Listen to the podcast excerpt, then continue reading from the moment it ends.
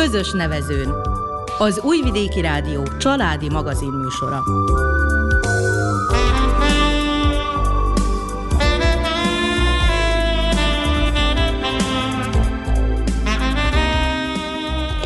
Köszöntjük hallgatóinkat a mikrofonnál Nánás Janikó és Miklós Csongor. A zenét Verica Polyákovics válogatja, a műszaki munkatársunk Zarán Vukolics. Az anyai, illetve szülői kiégés újabb generációs betegség. Kialakulásának számos oka lehet. A legfontosabb azonban az, hogy a szülő túlzott elvárásokat támaszt saját magával szemben. Ha rugalmasabban kezeljük a dolgokat, akkor már sokat tettünk a megelőzésért. Fontos erről beszélni, mert ez is segíthet, mondja Simonyi Fekete Gabriella pszichológus. Ezért is beszélgetünk vele a témáról a közös nevezőn mai adásában. Néhány anyukát is megkérdeztünk, hogy találkoztak-e már ezzel a problémával. Elsőként Besnyi Izabella szabadkai biológia tanárt hallják. Amikor én férjhez mentem, még fiatal voltam ott a 20-as éveimben, én nekem az egyik legnagyobb álmom az volt, hogy anya legyek. Ez nekem egy annyira fontos dolog volt az életemben, hogy én valahogy soha nem éreztem azt, hogy anyai kiégés. Nekem mindig a gyerekek voltak az első helyen, mai napig is a gyerekek vannak az első helyen. Bízom benne, hogy majd amikor ők is szülők lesznek, akkor ezt jobban fogják értékelni, meg érteni. Úgyhogy ebből a szempontból nem éreztem soha azt az érzést, hogy kiégés. Igyekeztem mindig azt nézni, hogy rájuk mindig legyen időm a magam módján. Ebből a szempontból talán a tanári pálya, itt kollégák között, mikor beszélgettünk róla, akkor mindig az volt, hogy a tanári pálya részben segíti egyik oldaláról a szülőséget, mert rugalmas a munkaidő, és jobban tudsz időt tölteni a gyerekekkel, hasznos időt, hogy így mondjam, többen tudunk nekik valamilyen szinten segíteni. Másrészt nekem szerencsém volt abból a szempontból, és mikor a gyerekek kicsik voltak, sokat nagyszülők is besegítettek, tehát nem úgy volt, hogy napköziben voltak a gyerekek, és egész nap nem láttak bennünket valamilyen szinten. Ez is sokat segített, az biztos. Ami pedig az én időt illeti, az egy nehéz dolog. Tehát én most se érzem azt, hogy nekem van én időm. Én nem tudom megélni azt az én időt. Tehát biztos vannak emberek, és nagyon sok embert tudok, akik mondták, hogy nagyon sokat kell fektetni erre a hangsúlyt, én idő. Én nekem az én idő valamikor mindig az olvasásba merült ki. Én nagyon szerettem, még mai napig is nagyon szeretek olvasni. Én talán azt tartom én időnek. Tehát amikor olvasok, és hogy a másik, ami számomra az én idő kategóriába tartozik, és ez nem kizárólag én idő, mert itt ezt nagyon gyakran megosztom másokkal is, az pedig a természetben való kintartózkodás, hogy kint a levegőn, kint az élőlények, az élővilág közelében. Én nekem az egy feltöltődés, és az, ami sokat jelent. Amit pedig azt mondanám, hogy a hátránya a tanári pályának a szülőségben, az néha az, hogy egész nap a gyerekekkel vagy, és pszichailag kimerülsz, mert, mert különböző gondokat próbálsz megoldani, és akkor, amikor hazamész, akkor persze, hogy mindenkinek átfut az agyába, hogy jaj, csak egy kis csendet, egy kis nyugalmat. Ebből a szempontból nekem meg szerencsém volt, mert nem mondhatom azt, hogy az gyerekeim olyanok voltak, akik hangosak voltak, akik zűrösek voltak, akikkel gond volt, úgyhogy ilyen szempontból szerencsém volt. Boldizsár Frida, a Bácskos útfalvi Életfan Nagycsaládosok Egyesületének elnöke. Mint mondja, az egyesületi tevékenység is segíthet azoknak a szülőknek, akik kiégésben szenvednek. Én azt szoktam erre mondani, hogy nekem két gyermekem van, de viszont ez bármikor változhat, hogy én is teljesen nagy családos lehessek. Mindenképpen szükség van egy kis én időre. Erre azt szoktam mondani, hogy ami a legfontosabb, mert látom, itt vannak három családos anyukák, négy, öt családos anyukák is, és azt látom, hogy minél több gyermek van egy családban, annál szervezettebben működik minden. És ami nagyon fontos, hogy apukának is ki kell venni a részét a gyereknevelésből is, a házi munkából is, mert ugye közösen élnek, közösen élnek mindannyian egy családban. És nagyon fontos, hogy szabályokat is állítsunk fel a gyerekeknek is. Én úgy gondolom, hogy a szigor is fontos, a szerető szigor, amivel aztán a gyermekek jó úton indulnak el. És az Életva Nagycsaládos Egyesület is ebben is próbál segíteni a családoknak, hogy közös programokat szervez, ahova közösen el tudnak jönni. És amíg anyukák tudnak beszélgetni hasonló sorstársaikkal, addig a gyerekek is eljátszanak, ismerkednek, barátkoznak, és akkor picit ők is felszabadulnak és kikapcsolódnak az anyukák, vagy az apukák. Van nagyon sok alkalom, amikor ők is eljönnek hozzánk, bár sokkal több anyuka szokott hozzánk jönni, van, hogy együtt is jönnek hozzánk, meg vannak olyan rendezvényeink is, ahova együtt jönnek hozzánk. Feladatunk is az, hogy ezeken a rendezvényeken ki tudjanak kapcsolódni. Saját magán tapasztalja ezt az érzést, hogy fárasztó, hogy a gyereknevelés, illetve család és egy óra hosszát jó lenne pihenni? Nem mondhatnám. Nekem a munkám, a, ez az önkéntes munka is kikapcsolódás, de mégis olyan kikapcsolódás, ahol a gyermekeimet is el tudom vinni. Én pont az a szülő vagyok, aki ha elmegy valahova egyedül kikapcsolódni, akkor már azt érzem, hogy nagyon hiányoznak a gyermekeim. Tehát én még nem jutottam el arra pontra, hogy ő nélkülük valahova elmennék. Nekem 8 és 5 éves gyermekeim vannak, két fiú, de valahogy én ezt nem érzem még. Cservenyák Kancsár Izabella tanítónő, a Topolyai 3 plusz nagycsaládosok egyesületének társelnöke. Őt is megkérdeztük, hogy éreze néha kiégést, dühöt. Nem mondanám, hogy ilyenkor dühös az ember, viszont van olyan, hogy tényleg azt mondod, főleg az én szakmám mellett, ugye, vagy a hivatásom mellett, hogy annyira vágyok néha a csöndre, most már megkapom, mivel fölnőttek. De még kisebbek voltak, akkor voltak ilyen nehéz periódusok, hogy csak, csak egy fél órát adjatok, békén ne szóljon senki hozzám. Szerintem azok az anyukák küzdenek ebben jobban, akik nincsenek munkahelyen és otthon vannak a gyerekekkel, azoknak nehezebb abból mindennapi rutinból kiszakadni. De már azzal, hogy eljársz otthon dolgozni, felnőtt emberek közé mész, szerintem az könnyít. Igaz, hogy fizikailag nehezebb, meg logisztikailag, ugye, de viszont sok oldalúbban tud az ember úgy élni, ha nem csak a gyerek vagy a gyerekekkel vagy otthon összezárva. Én biztos vagyok benne, hogy ez nehezíti meg sok anyukának, hogyha csak otthon vannak a gyerekkel. És hogyha a munkahely alatt azt értjük, hogy mások 20-30 gyerekével kell foglalkozni minden nap, akkor ez hogy befolyásol? Jó, hát ez az enyém most specifikus, de ugye általánosságban ugye, hogy aki egy irodába, vagy egy gyárba, vagy akárhol dolgozik, hogy azért jó, hogy otthonról ki tud szabadulni. Én, én szeretek gyerekek között lenni. Persze az embernek vannak, hogy itthon van nehezebb napja, akarva akaratlanul beviszi ugye a tanterembe is. Vagy fordítva az ottani problémákat haza, de hát ezt idővel ugye azért meg próbálja az ember tanulni, kezelni, hogy ne úgy csinálja. Tehát nem jutott el addig, hogy úgy érezted, hogy kiégtél a gyerekektől? Voltak már olyan pillanatok, hogy igen. Voltak olyan pillanatok, de, de én még mindig szeretem annyira hivatásomat, hogy nem adom még fel. Nem is a gyerekektől égünk ki a pedagógusi pályán, hanem ettől rengeteg administratív munkától, amit a nyakunkba pakolnak. A családodat, azokat meg hát nem lehet megúrni.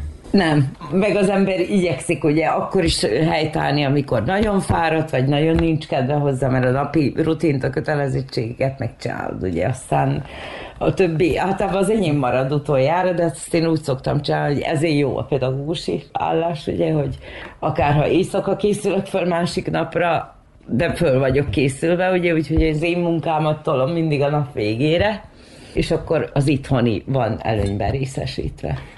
Szerintem erről nem szeretnek az emberek még nagyon nyíltan beszélni. Itt az a legnagyobb baj, Tavaly előtt volt egy műhely munkánk, Makói Nagycsádos elnök helyettes asszony, ő több civil szervezetet is vezet, és többnyire így az anyaság, az anya útjával foglalkozik. Ő tartott itt nekünk egy nagyon jó foglalkozást, amire úckodva is jöttek az egyesületbeli anyukák, hogy alig állt össze a program, mert nem tudtam őket meggyőzni, és aki aztán meg eljött, az meg olyan hálás volt, hogy olyan jó volt, hogy erről lehetett beszélgetni, még egy bensőséges közegben. Tehát szerintem itt van a legnagyobb baj, hogy Pont sokan erről. küzdenek ezzel, de nincs hely és alkalom, ahol ezt kibeszélhetik, vagy akár segítséget kapjanak benne. Vagy szerintem szívesebben elmenne egy nagyon-nagyon vidéki városba, ahol nem ismersz senkit, ugye, hogy nem mások előtt, ismerősök előtt kelljen ezt a problémát kibeszélni, Nálunk nem annyira elterjedt, ugye, hogy pszichológushoz, pszichiáterhoz forduljanak az emberek a problémáival. A másik dolog, hogy itt a mi környékünkön anyagilag se tehetik ezt meg nagyon, de szerintem sokan küzdenek ezzel.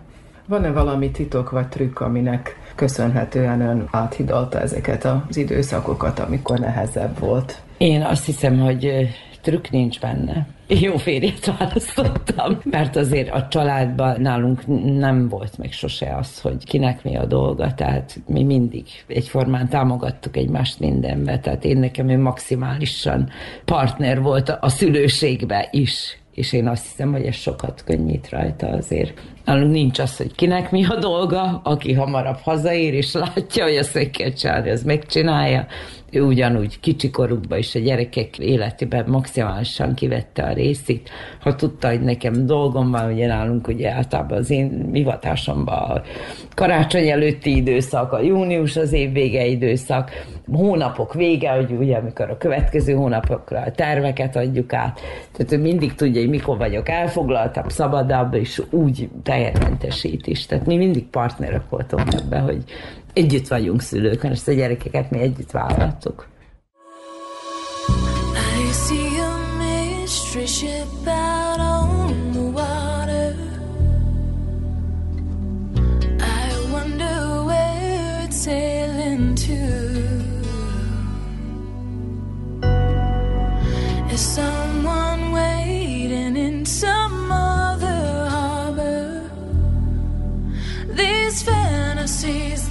blue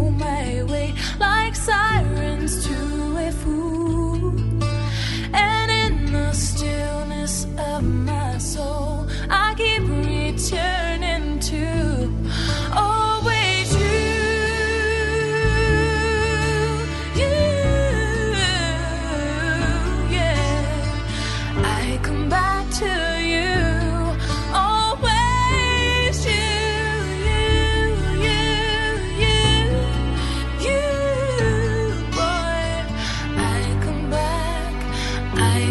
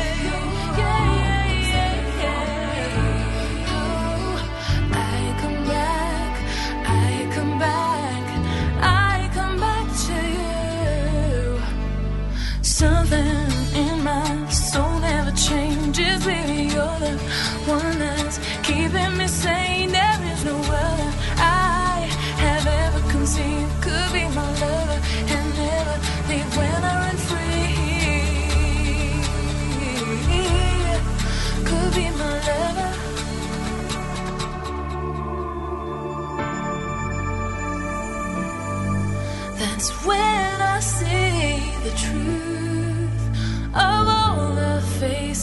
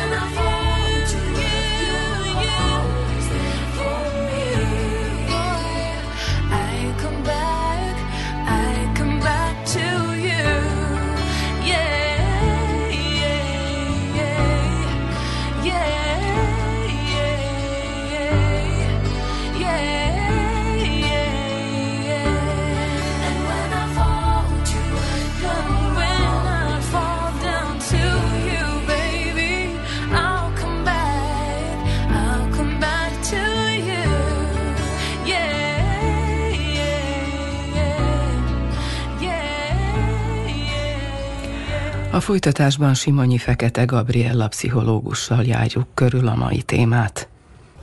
A kiégés újabb generációs betegségnek van definiálva, ami azt jelenti, hogy korábban nem tartozott a betegségek közé, most már oda sorolták, ami azt jelenti, hogy nem csak munkahelyi kiégés, hanem a szülői kiégés is jelen van, és nagyon sokáig tabu téma volt.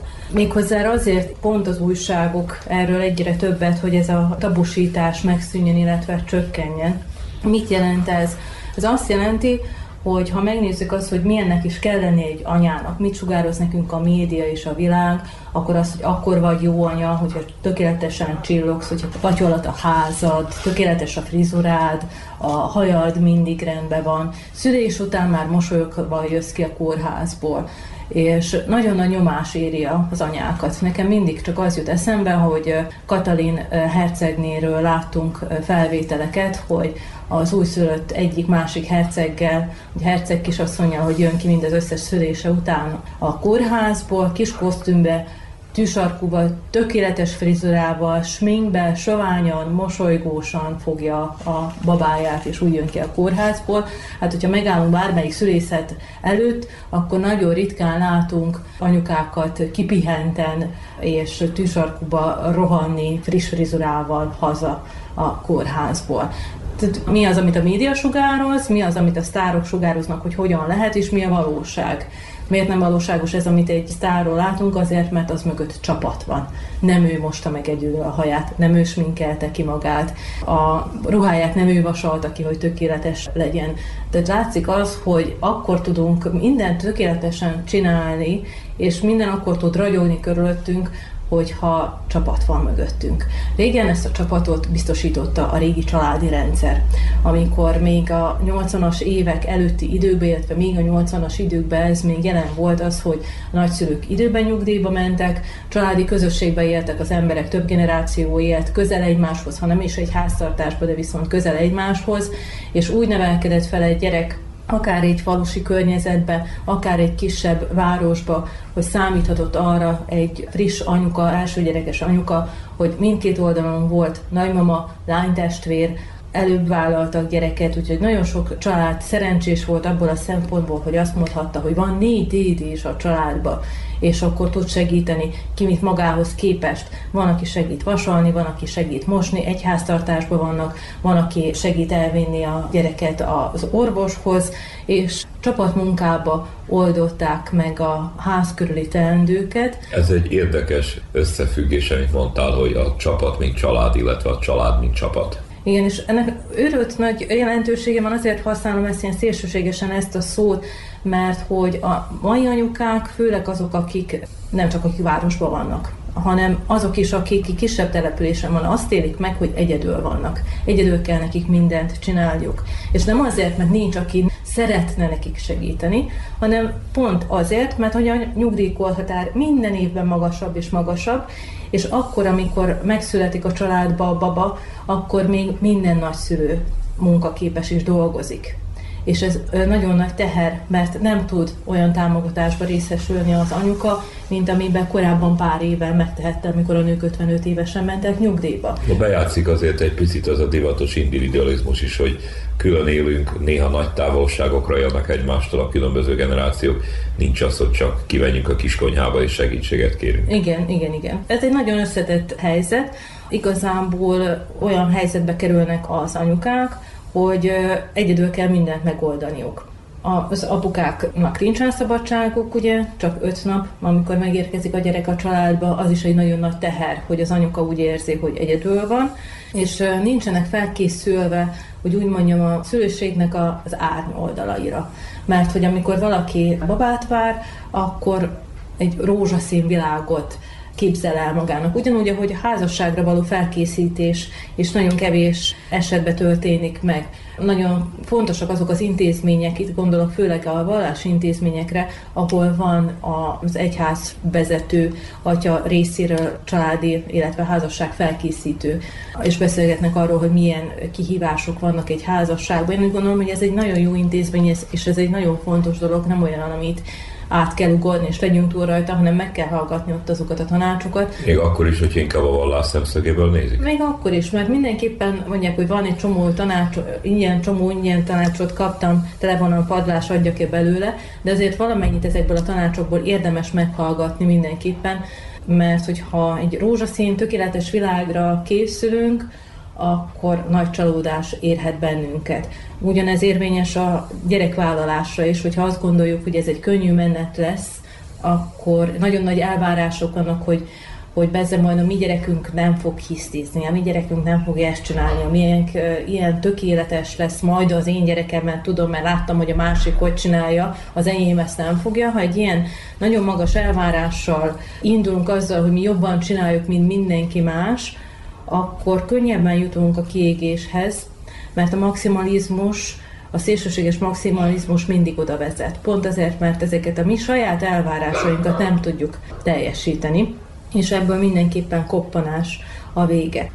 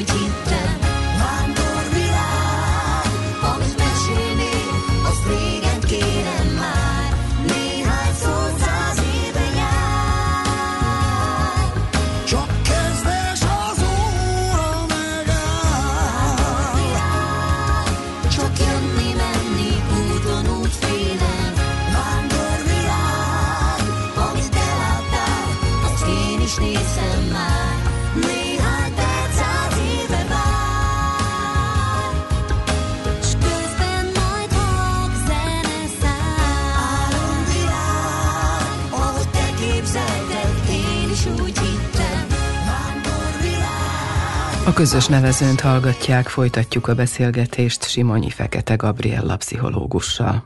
Tehát mondhatjuk, hogy a túlzott lelkiismeretes anyuka, aki beállított magának egy képet, és azt erővel tolja, tolja, vagy meg akarja valósítani. Nem is úgy gondolom, hogy lelkiismeretes, hanem úgy gondolom, hogy rugalmatlan. Főleg rugalmatlan, ezt így mondanak. Tehát, hogy lehet valaki rugalmas és lelkiismeretes egyszerre. Az azt jelenti, hogy azokban a helyzetekben, amikor változtatni kell, és érezzük, hogy valami nem stimmel, vagy valamelyik gyereknevelési technikánk, trükkünk nem működik, akkor azon tudjunk megfelelő időbe változtatni, és merjünk tanácsot, segítséget kérni. Hogy elfogadjuk azt, hogy a gyereknevelés nem egy személyes projekt, hanem két szülő kell hozzá, és mindig szüksége van a gyereknek anyára és apára is, illetve anya és apa figurára, hogyha most valamilyen tényező miatt nem bír ott lenni a szülő, de mindenképpen szükség van az egészséges fejlődéshez az apa és az anya figurára is. Ha az van, hogy nincsen, ha egyedülálló anyákról beszélünk, ami ugye megint egy más téma, de aktuális téma, akkor is, hogy az egyedülálló anyuka is kérjen valamilyen segítséget, tanácsot nagymamától, barátnőtől, bárkitől. Ne jusson erre a pontra, amikor beszűkül az idő és a tér, az azt jelenti, hogy csak a gyerek van a fókuszba, csak a gyerek körül ellátás van a fókuszba, ez a tér, hogy nem megy ki a házból, hanem csak addig megy el a boltba, amíg a gyereknek vesz valamit, csak addig vesz valamit, amíg a gyerekre gondol, minden a gyerek körül forog, ő saját maga elveszik a feladatokba, ő maga, mint nő már nem létezik különböző szerepeibe, csak anya, ez a téri, a másik pedig az idő, hogy minden idejét erre szenteli, és egyszerűen kiszorulnak ebből az időtérből, kiszorulnak a barátok, a családtagok, és úgy érzi, hogy egy maga van. Talán úgy tanulta, és úgy érzi, hogy ennek így kell lenni. Nem feltétlenül csak a tanulás kérdése. Mindenképpen nagy jelentősége van a mintának, az otthonról hozott mintának, hogy mit láttunk, ugye a szüleink hogy neveltek minket, hogy nevelték a szüleinket, a nagymamáink automatikusan ezek a minták úgy elsajátítódnak, hogy nem is tudunk róla, beépülnek, és ezek sémává alakulnak, és irányítanak minket. Úgy reagálunk, ahogy láttuk anyukánktól, apukánktól, anélkül, hogy mi ezt tudnánk irányítani. Tehát, hogy nagyon sokszor van, hogy kimondunk egy szidó szót, vagy valamit, és azon kapjuk magunkat, na hát ez nem én voltam, mert anyám szólalt meg a számon, mert hogy annyira beépült már ez a viselkedési forma. Itt kell tudni azt, amikor ilyenen kapjuk magunkat, hogy eldöntsük, hogy oké, okay, ez jó volt, vagy rossz volt? Akarom én úgy csinálni, ahogy a szüleim? Mi az, amit szeretnék módosítani az ő nevelési stílusukból, mi az, amit úgy gondolom, hogy tovább kell vinni a jövő nemzedékinek, mert hogy ez egy jó minta, ez egy jó módszer, és mi az, amin kell egy kicsit kalapálni és módosítani, ami már mondjuk most jelen pillanatban nem használható módszer, én se szerettem, hogy velem bánnak, akkor én nem viselkedek úgy a gyerekemmel valamilyen szempontból. Vagy engem sose dicsértek, akkor majd dicsérem a gyerekemet. De azért vigyázni kell itt is, hogy ne legyen túlkompenzálás, hogy engem soha nem dicsértek, viszont a gyerekemet mindennel agyon dicsérem olyankor is, amikor nincs rá szükség, és akkor abból aztán egy bumeráng lesz, mert túl magasra visszük az önértékelést. Ez mind olyasmi, mintha jégen járnánk, nagyon könnyű kibillenni az egyensúlyból, nagyon nehéz megtalálni a megfelelő egyensúlyt, de fontos mindig azt mondani, hogy nem kell tökéletes szülőnek lenni, hanem elég jó szülőnek. És hogyha arra törekszünk, hogy elég jók legyünk, nem tökéletesnek, mert olyan nincs, akkor már jól végezzük a dolgunkat, és hogyha leengedünk az elvárásainkból, és elfogadjuk azt, hogy nem csak mi nem vagyunk tökéletesek, hanem a gyerekünk is egy gyerek, ő is egy ember, akkor már jobban tudjuk csinálni. Mert nagyon nagy nyomást tudunk mi is azzal átadni a gyerekünknek, hogy neki kell lenni a legokosabbnak, a legszebbnek, a legjobbnak, a legtehetségesebbnek. Nem kell. Mert akkor maga, maga a szülő is sikertelenséget él meg a nevelésben, ha mondjuk a gyerek nem a legjobb tanul az osztályba. Így van, frusztrált lesz a gyerek is, frusztrált lesz a szülő is. Hosszú távon nem az a cél, hogy a gyerek mindenben a, a legjobb legyen, és valamilyen ős tehetsége legyen valamihez, hanem az a legfontosabb, hogy a gyerek boldog és kiegyensúlyozott legyen, és megtalálja az életben magának azt a dolgot, amihez ő ért, és ami boldoggá teszi, legyen az bármiféle szakma, legyen az bármiféle tudomány. Lényegtelen, hogy mi az, legyen a sport, legyen az kreatív dolog. Az a lényeg, hogy ő megtalálja a saját maga boldogságát, hogy utána olyan foglalkozást válasszon magának az életbe, ami őt boldoggá teszi, és nem terhes számára. Én úgy gondolom, hogy ha mindig erre gondolunk, nem az a fontos, hogy minden egyes leckét tökéletesen megtanuljon ötösre. Egyáltalán nem ez a fontos. Mint ahogy ugye van egy ilyen általános nyomás, hogy a legjobbnak kell lenni. Ugyanígy a, már a baba fejlődésétől van egy ilyen teljesítési vágy, hogy hogy halljuk a faluba, hogy ezt mondja, vagy a városba, hogy hát bezzeg a Józsika, az már 8 hónaposan az ment, hú, az enyém 10 hónapos még nem megy, most úristen, akkor hát az már három mondatot beszél, az enyém meg még nem mondott csak két szót, az már mondatokat alkot, az már szalad és csak 12 hónapos. És akkor ezeket a versenyeket el kell engedni. Minden gyereknek megvan a saját fejlődési tempója. Persze van egy szabvány, hogy mennyi idős korban mit nem csinál, amikor arra van szükség, hogy gyógypedagógus, fejlesztőpedagógus, gyógytornász bárkinek a bevonására szükség van, az egy másik helyzet. De hogyha egy klasszikus értelembe vett egészséges gyerekről van szó, akkor egyáltalán nincs arra szükség, hogy versenyeztessük, mert nincs két egyforma gyerek, nincs kettő egyforma, aki pont ugyanannyi idős, napos, percesen fog elindulni. Nem is kell, ezek nem fontosak, viszont az anyukák azt tudják megélni, hogy mindig a gyerekkel vannak, és minden egyes mozdulatát figyelik. Most ökölbe szorította a kezét, most nem, most akkor már meg, már megfordult, már nem fordult meg, és hogyha erre rágörcsölünk, akkor azt veszi észre a baba is, hogy mi ingerültek vagyunk, mi görcsölünk, a baba is ingerült lesz, mert hogy ezt átveszi. Ugyanez ugye a nagyobb gyerekekre is érvényes, a három-négy évesre. Nagyon érzékenyek a mi rezdüléseinkre, és hogyha mi magunkra is nyomást rakunk, átrakjuk azt a gyerekre, akkor ebből lesz egy ördögi, frusztráló, ingerült kör.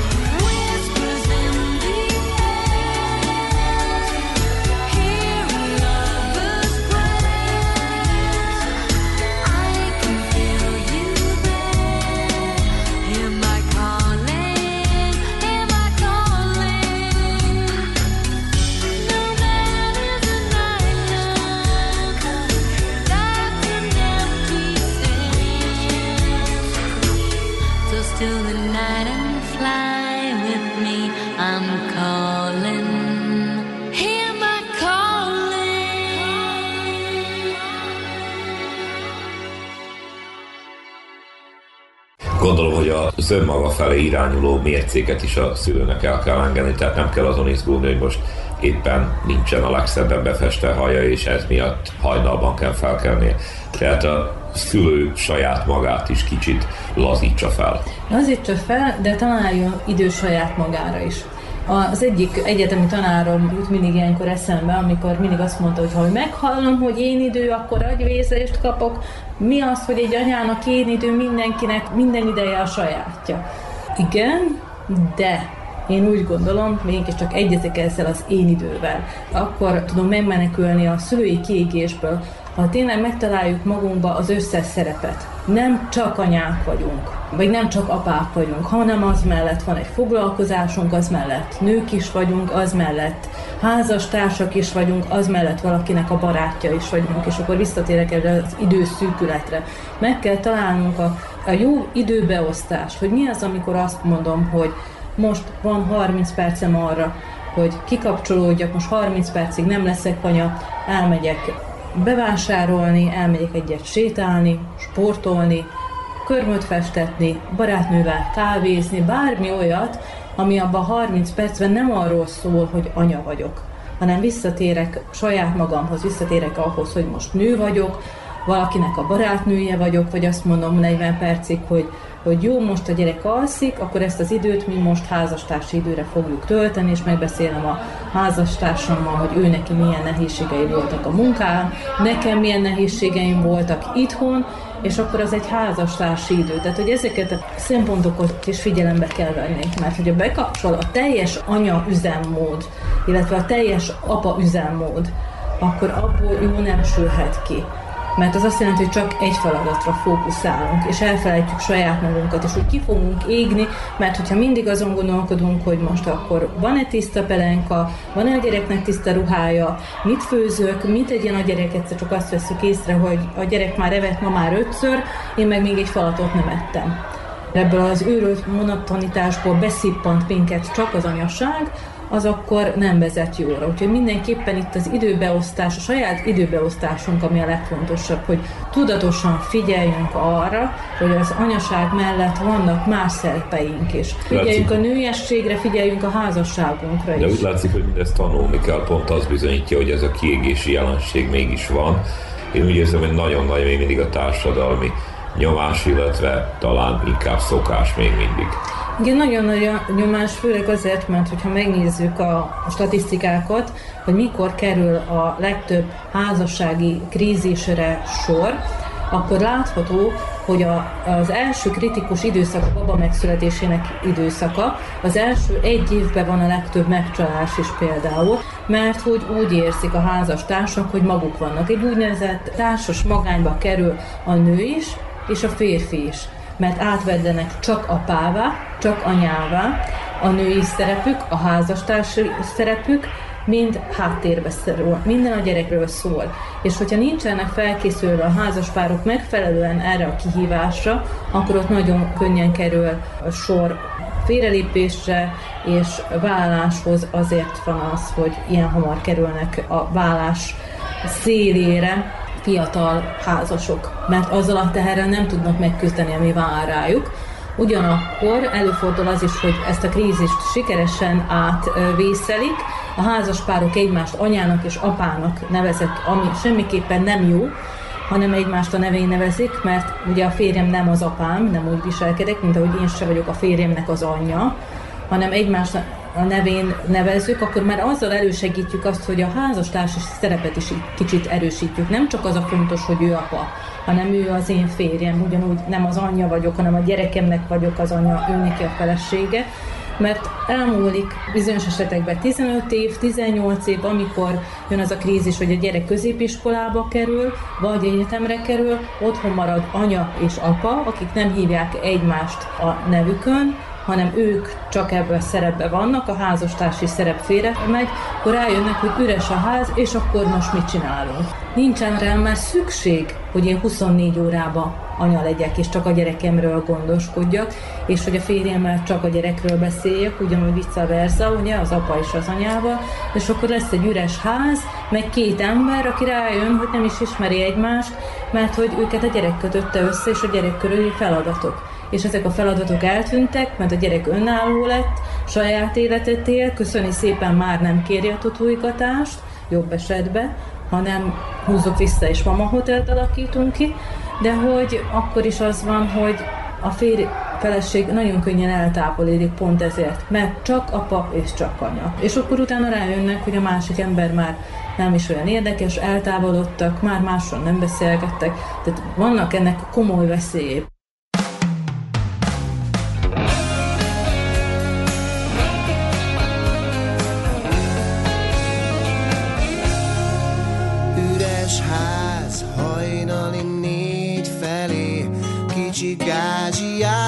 A sör mellé. Zene mindig szólt, mikor elmentél, de sose volt az a túl kemény tél. Az út hosszúra nyúlt, de már nem számít, a szűk pince várt, ami felmelegít. A zene úgy is szólt, hogyha nem kérték, de most nélküle hol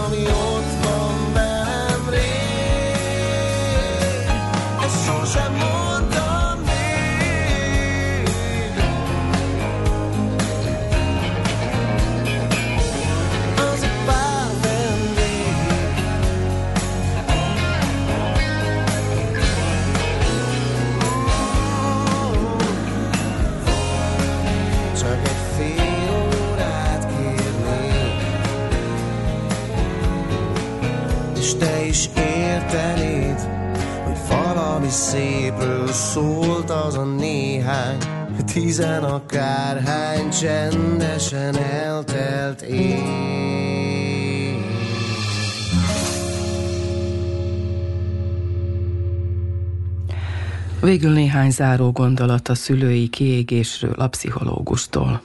Miért fontos erről beszélni? Pont azért, mert ha beszélünk róla, úgy tudjuk ezt megelőzni, hogyha tudatosítjuk. Úgyhogy nekem mindig az szokott lenni a tanácsom, hogy mivel nem beszélünk róla eleget, nem beszélünk esetleg a szülőkkel, nagyszülőkkel, hogy hogy volt ez az ő idejükben, vagy hogy most van. A legfontosabb szerintem, amivel mindig segíteni tudunk magunkat nulladik lépésnek, az az, ha minél többet olvasunk. A populáris pszichológia könyvek azt hiszem, hogy a csúcsponton vannak virágzásuk, csúcspontján. Sokkal több könyv kapható, mint bármikor korábban, sokkal több megvásárolható magyar nyelven is bármikor, mint korábban. Mindenre találunk egy, egy gyors talpaló, önsegítő pszichológia könyvet, vagy féltudományos pszichológiai könyvet. Én úgy gondolom, hogy érdemes ezeket olvasni és forgatni, kikölcsönözni könyvtárból, megvásárolni. Nem véletlenül lettek ezek populárisak. Ez a legfontosabb, hogy olvasunk minél többet. Hogyha egy-egy könyvből csak egy mondat lesz olyan, ami, ami hasznos volt, vagy ami ránk talált, már az nagyon jó. Tudunk valamiből meríteni, kicsit feltölteni az elemeket abból, hogy lássuk, hogy erről írnak, hogy ez nem csak a saját problémánk, hogy ez nagyon sok embernek a közös problémája, hogy nagyon sok nőtársunk, nagyon sok férfitársunk szenved ugyanettől, vagy ugyanezekkel a kihívásokkal találkozik, hogy lássuk, hogy ez nem egyéni probléma, hogy ez nem annyira tragikusan különleges nehézség, hanem tudunk ebbe osztozni, mert hogy sokan vannak, akik ugyanezzel küzdöttek, vagy küzdeni fognak, és nézzük, hogy más hogy oldotta meg, mi az, amit mi tudunk hasznosítani. Egy-egy gyereknevelési könyvből is nem kell mindent, mint a Bibliát betartani, átolt pont úgy, ahogy van, hanem megnézni, hogy mi az, amit én ebből tudok hasznosítani, mi az, ami az én életkörülményeimre, az én helyzetemre alkalmazható, mi az, amit úgy gondolok, hogy én ezt nem tudom megcsinálni, nekem ez hülyeség, másnak lehet, hogy meg az a tuti tipp. Hogy nem kell semmit úgy venni, mint egy receptes könyvet, de viszont a saját magunknak hasznos dolgokat azért lehet alkalmazni, és akkor így tudunk fejlődni. Hogyha úgy érezzük, hogy akkora nagy bajba vagyunk a kiégéssel, hogy azt veszük észre, hogy erőtlenek vagyunk, hogy már csúnya szavakat mondunk saját magunknak, hogy én erre képtelen vagyok, hülye vagyok, nekem ez unalmas, nekem ez elég volt, nem bírom tovább. Magunkban azt érezzük, hogy utaljuk a családot, és, ezt, és ezt szégyeljük, ah. és ennek megint van egy ilyen vonatkozás, hogy még jobban marjuk magunkat. Igen, ez egy borzasztó erős, sötét gondolatmenet, amiből csak úgy van kiút, egy, hogyha elkezdünk ennek kapcsán olvasni, vagy keresünk egy segítő szakembert, akár egy mentálhigiénés segítőt, akár egy pszichológust, akár az egyházba a papot, valakit, aki meghallgat bennünket, illetve barátainkat is használhatjuk arra, illetve megkérhetjük, hogy segítsenek, hallgassák meg a bajainkat. Mert valahogy ezek a bajok is természetesek. Ezek mind azok, igen. Itt most csak az a kérdés, hogy ki mennyire tud megbirkózni belőle, mennyire tud ebből kijönni. Ami biztos, az az, hogy nem véletlenül van ennyi segítő szakma a világon. Azért tudunk funkcionálni, azért funkcionál a társadalom, mert társas lények vagyunk, és segítünk egymásnak. És el kell fogadni azt, hogy a legnehezebb helyzetünkben is nagyon sokszor, hogyha valaki segítő kezet nyújt, akkor azt fogadjuk el, illetve merjünk kérni segítséget. Akár a családból, akár barátnőtől, akár szakembertől mert nem muszáj egyedül szenvedni, nem kell egyedül szenvedni. Azért működik a társadalom, mert segítünk egymásnak. Azok az érzések, hogy az ember fáradt és elege van adott esetben a legközelebbiekből is, való természetesek, nem kell szégyelni, nem kell ez miatt még különböző lelki köröket, illetve frusztrációkat átélni, és azokat is ismét csak szégyelni. Nem, ez teljesen rendben van. Tehát emberek vagyunk, kifáradunk, az a kérdés, hogy hogy oldjuk meg azt a helyzetet, amiben jutottunk. Teljesen rendben van az, hogy valaki átesik ugye a szülés utáni depresszión, azzal, hogy tud megküzdeni, az is egy nagyon fontos téma, de hogy oké, okay, hogy ki vagy fáradva, normális. Persze, hogy ki vagy, nem aludtál. Tudjuk pontosan azt a, a krimi filmekből, a háborús filmekből is, hogy mivel szokták büntetni vagy kínozni az embereket az alvás megvonással és hogy az alvás megvonásnak milyen tünetei vannak. És ha megnézzük azt, hogy egy kisgyerekes család hány éven keresztül van, aki három éven egyetlen egy éjszakát nem alszik át, mire három évesen mondjuk a gyerek átalussza az éjszakát, hogyha nincsen szerencséje szerencsük van, akiknek jó alvó babájuk van, vagy jó alvó gyerekük van, de az se állandó, mert van periódus, amikor jó alszik, amikor nem.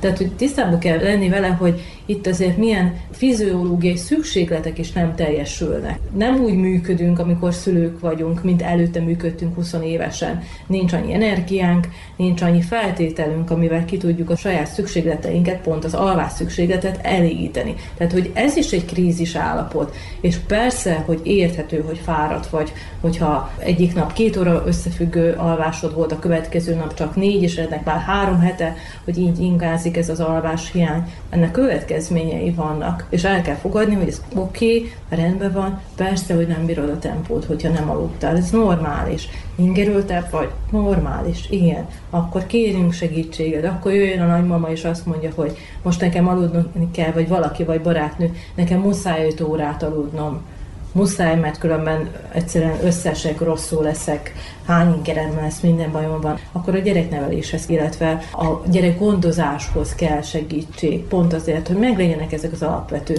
fiziológiai szükségletek, hogy ezt is figyelembe kell venni, hogy mi gondozunk egy másik embert, de hogy a másikat életbe tartsuk, magunkat is életbe kell tartani, pont azért, hogy meglegyen az, hogy normálisan el tudok menni a fürdőszobába, letusolni, megfürdeni, meg tudom az alvás igényemet is valahogy biztosítani. Ez megint ott van, ugye kell a csapat, kell a támogatás, kell a segítség. És ez talán a legjobb a család, ha van.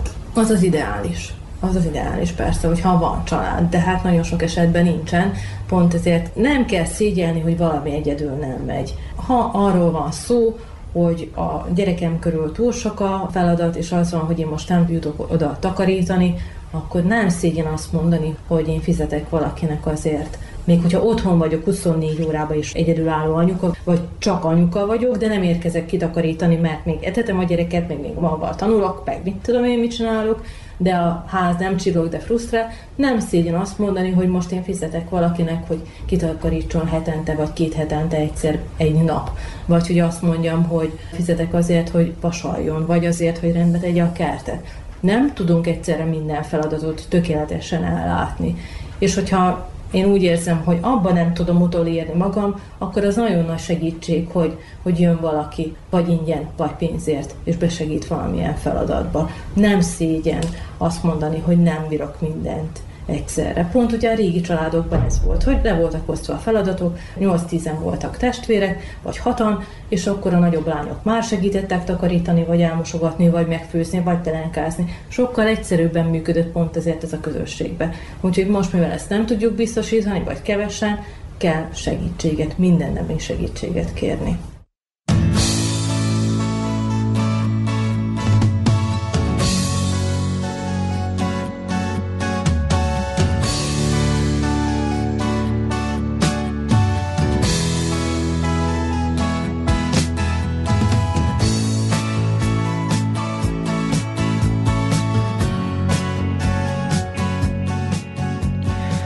Önök a Közös Nevezőn című műsort hallották.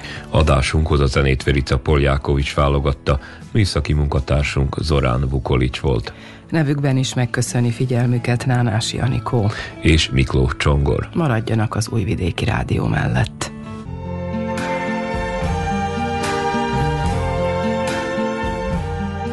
I see trees of green, red roses too.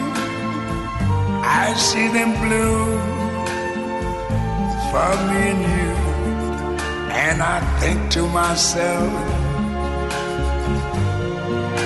what a wonderful world.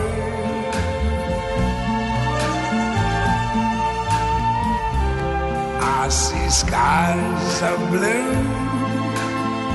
and clouds of white, the bright, blessed day dog say goodnight, and I think to myself, what a wonderful world.